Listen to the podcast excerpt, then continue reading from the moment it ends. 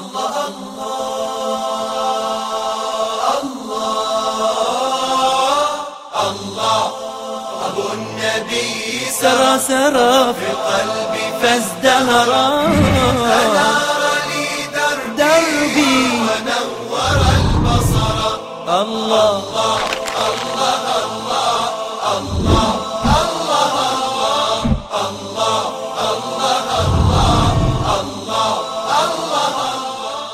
بسم الله الرحمن الرحيم. الحمد لله رب العالمين.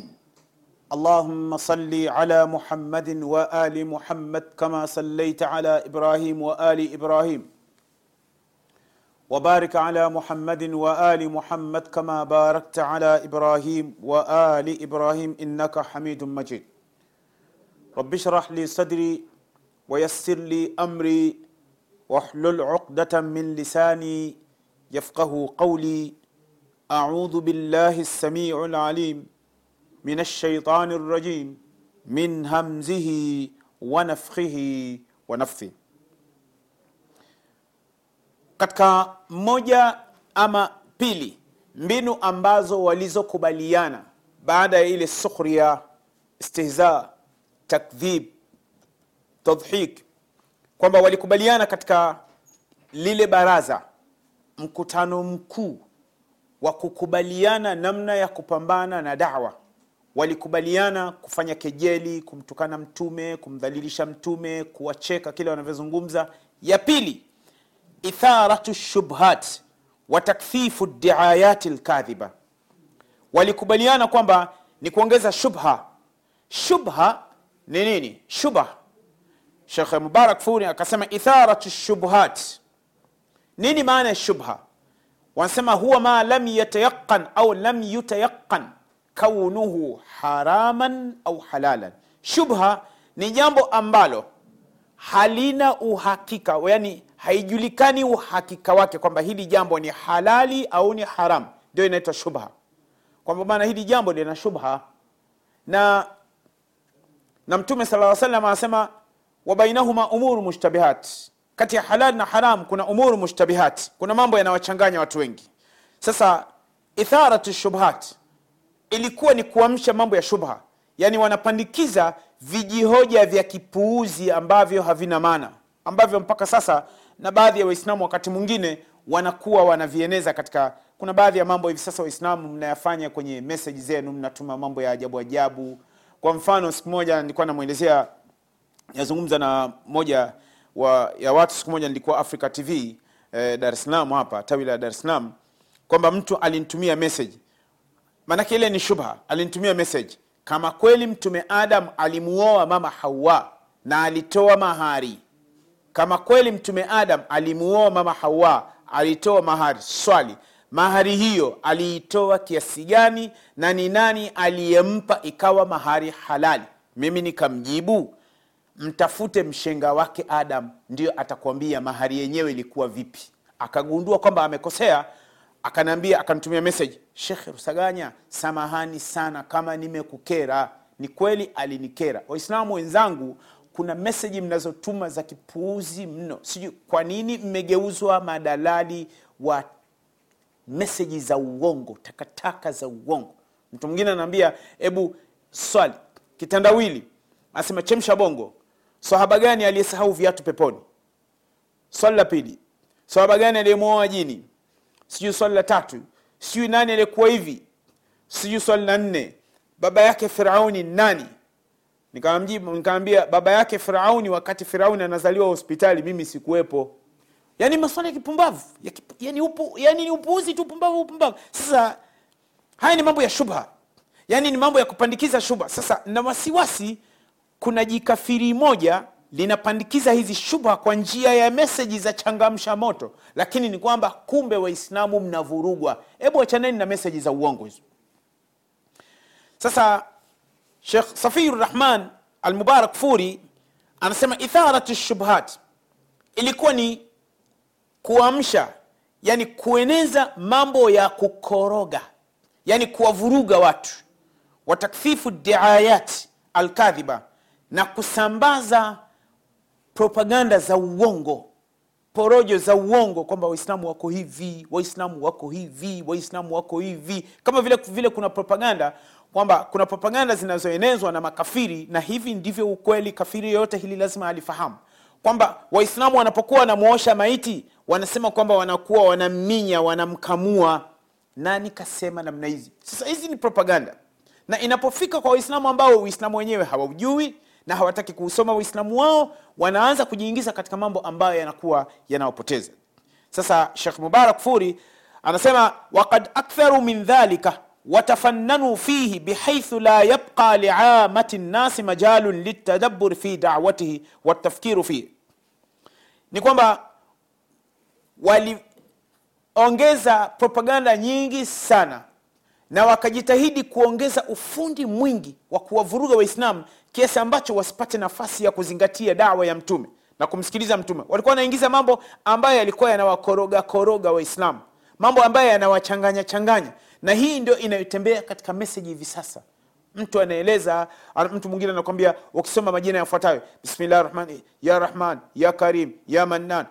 Majina haya matano yatume kwa watu kumi na mbili ndani ya saa moja mambo yako kipesa yatakuwa mazuri. Huu ni utapeli.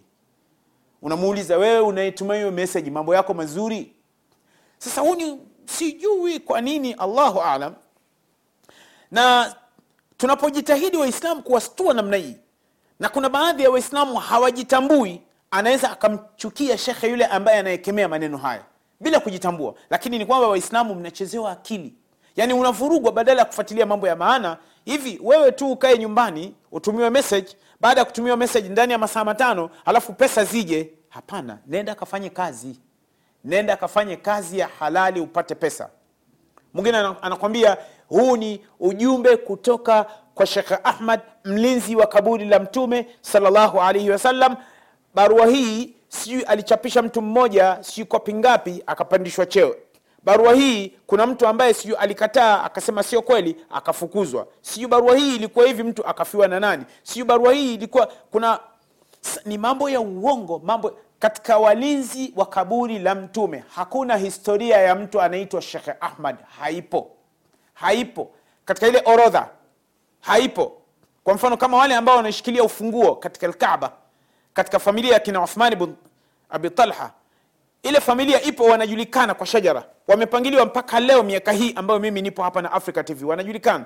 Lakini katika wale walinzi wa kaburi la mtume salllahu alehi wasalama hayupo huyo shekhe ahmad mpaka mwaka tisini na nne wakati niko jamia islamia. Mwalimu aliyetufundisha sisi katika sana uh, thalitha na sana rabia kuliatu dawa ambaye ni muadhini wa masjidu nabawi mpaka hii 2015 hii allahu yutilu umrahu Dr. uh, uh, hasan umar kamal uh, doktor hasan umar kamal ni kipande cha mtu ambaye ni muadhin wa msikiti wa mtume ambaye ametufundisha tafsiri ya imam qurtubi kuanzia surat lahzab mpaka kuendelea mbele tumepata kumuuliza hili swali na tukamwomba sisi kama sisi nikiwemo mimi tunakuomba ututafutie tasrihi yani kibali tuingie kule chumbani alikozikwa mtume tukaangalie kuko vipi maanake uongo unakuwa mwingi huko akawambia abnai akatwambia abnai wanangu siwezi kupata kibali cha kuwaruhusu nyinyi kuingia. Mimi mwenyewe siruhusiwi kuingia mle ndani. Pale ndani haingii mtu zaidi ya kwenda kusafisha watu ambao wamechaguliwa tena kwa ulinzi maalum. Lakini hivi hivi huruhusiwi.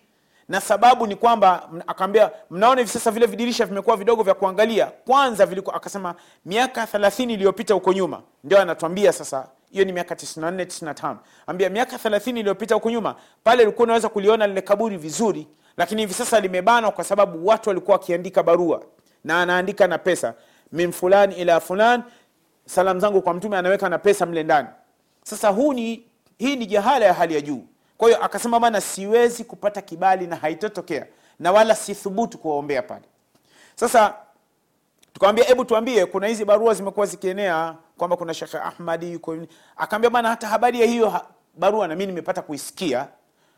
Sisi tukamwambia huku kwetu inatoka kwa lugha zetu. Lakini akaambia hapa iliwahi kuenezwa lakini bahati nzuri serikali iliwahi kufanya mutaba wakajulikana ni nani.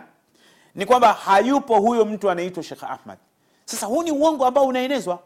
Ni uongo ambao unaenezwa uko wazi wazi. Lakini sasa waislamu wanashughulishwa na haya mambo. Lakini hii ni katika moja ya mbinu ambazo zilizotumiwa na hii ni kuwapumbaza waislamu wasiwe na muda wa kusoma dini yao. Kwamba mtu anajua tu kwamba akileta majina fulani akitaja majina fulani atapata akifanya mambo yake atakuwa hivi. Kwa hiyo wakawa wameeneza shubha. Angalia qurani inavyosema baliftara walikuwa wanamtuhumu mtume.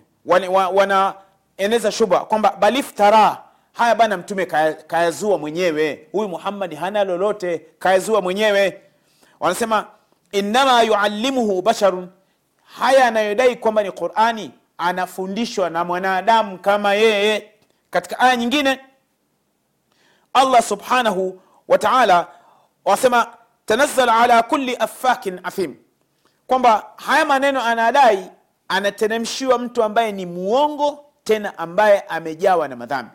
Sasa hizi ni shubha ambazo walizokuwa wanazieneza dhidi ya mtume sallallahu alaihi wa wasallam pia vile vile waahyana qalu ani nabii annahu musabun binauin min aljunun.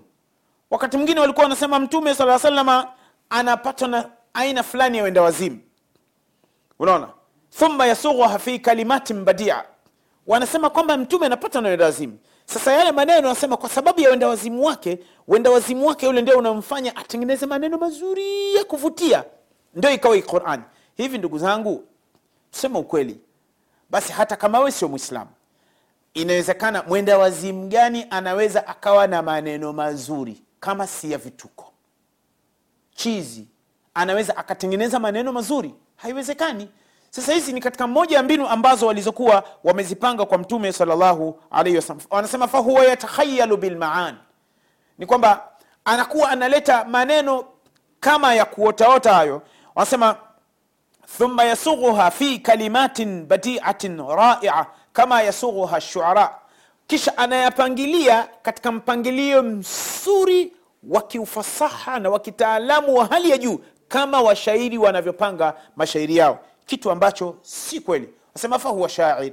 Huyo muhammad yeye mnamfata huyo ni mshairi huyo huyo ni malenga wa kalamuhu shir na maneno yake ni mashairi. Kwa hiyo qurani ikawajibu audhu billahi min alshaitani rajim washuarau yattabiuhum lghawun alam tara annahum fi kulli wadin yahimun wa annahum yaquluna ma la yafalun.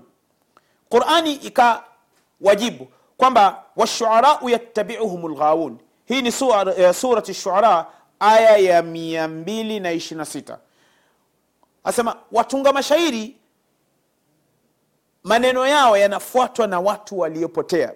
Alam tara annahum fi kulli wadin yahimun. Hivi huwaoni washairi unapowasikiliza kila kitu wao wanakisifia kuwa ni kizuri? Wa annahum yaquluna ma la yafalun. Na washairi wana kawaida kuyasema yale ambayo wasiyoyatekeleza ah, watunga mashairi. Hata ukizisikiliza hizi nyimbo hizi ukizisikiliza hizi nyimbo kwa mtu kama umesoma adab aladabu larabi umesoma fasihi ya kiarabu ama umesoma fasihi ya kiswahili kwa wale ambao mmesoma fasihi ya kiswahili na kuna si wengine ambao tumesoma fasihi ya kiarabu unajua kabisa kwamba huyu kwamba haya maneno ni maneno ambayo ni ya uongo. Tusimame hapa kwa ajili ya mapumziko